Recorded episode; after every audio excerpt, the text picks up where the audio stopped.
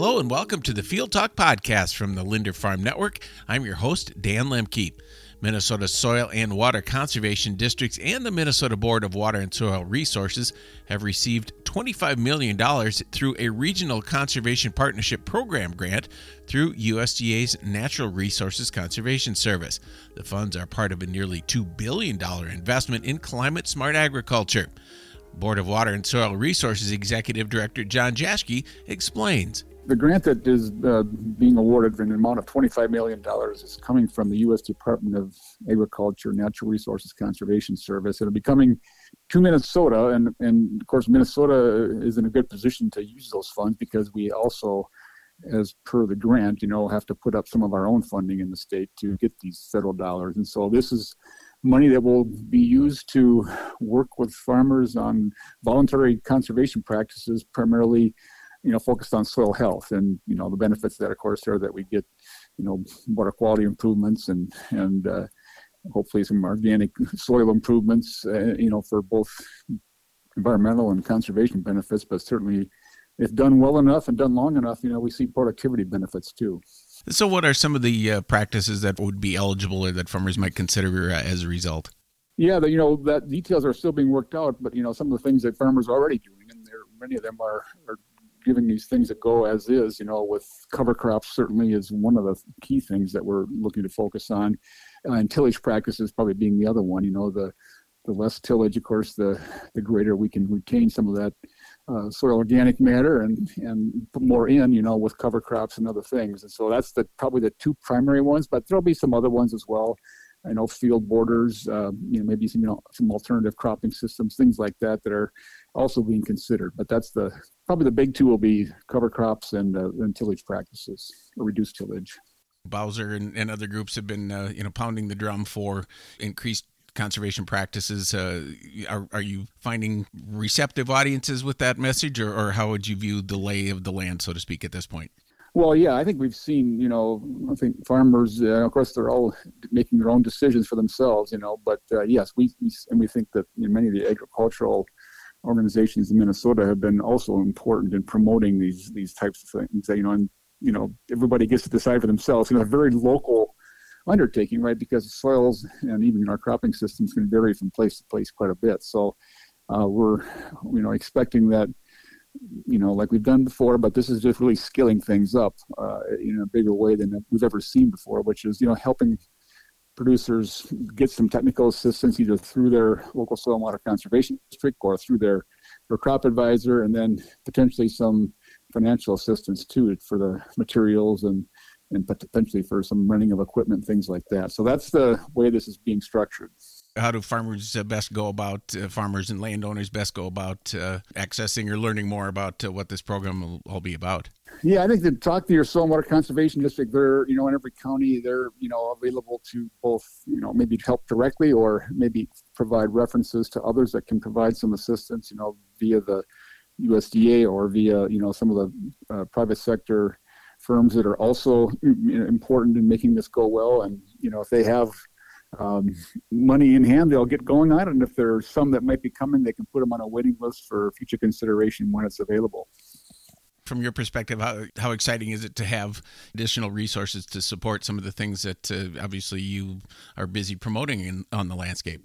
Well, it is important, to have because the main thing is we need to give people a chance to try these things for themselves, these practices, if they're demonstrable as being viable in that particular piece of land or that cropping system, we expect that people will pick them up and, do them for themselves for the long haul. And that's the idea here. So we're looking to provide that initial opportunity for people to get some help and advice, if they want it, or find a place where they can find someone who's trustworthy in that regard, whether it's a soil and water conservation district or a crop advisor or a neighboring farmer, maybe even, that might have some ideas about how they've done it before. And then, usually we also include a opportunity for some financial assistance, like I said, for the materials and potentially for some rental type of equipment to get the job done. It's not something that is, never been done before. We know what to do right now. It's just a matter of scaling it up over larger parts of our landscape in Minnesota. I think we've got, 20 to 25 million acres of cropland, and, we the latest data isn't really that current, but, you know, it's, at this point, we've only seen a small fraction, you know, doing this on a regular basis. And so we think there's an opportunity to scale it up, and we think there's, you know, interest by many producers to give it a try with some assistance coming in potentially this pathway that is brand new. Meanwhile, NRCS state conservationist Troy Daniell says the funding provided to the Regional Conservation Partnership Program is intended to help support farmers in their efforts to adopt conservation practices. For our agency, and I think USDA as whole, and kind of speaking on behalf of Secretary Vilsack, is we want to help farmers be more resilient with regard to whether it's climate adaptation or literally mitigation of climate impacts. And this soil health effort through the Regional Conservation Partnership Program, I think, is going to assist Minnesota farmers in making changes necessary to become more resilient on their operation. And I think economics is a big piece of that. And so when people start trying to adopt and adapt and make change, as you know, for farmers, it's always going to be an economic impact. And we think these funds going out through our conservation partners with Board of Soil Water and local conservation districts are going to help people transition their operation into a systems approach. There's no one size fits all when it comes to soil health, but we know soil health is absolutely necessary when it comes to climate adaptation, mitigating the impacts on farm, both economically and environmentally. So I think it really fits well to USDA goals and in particular Natural Resources Conservation Service. So what kind of practices might fall under this, and what types of things would be encouraged?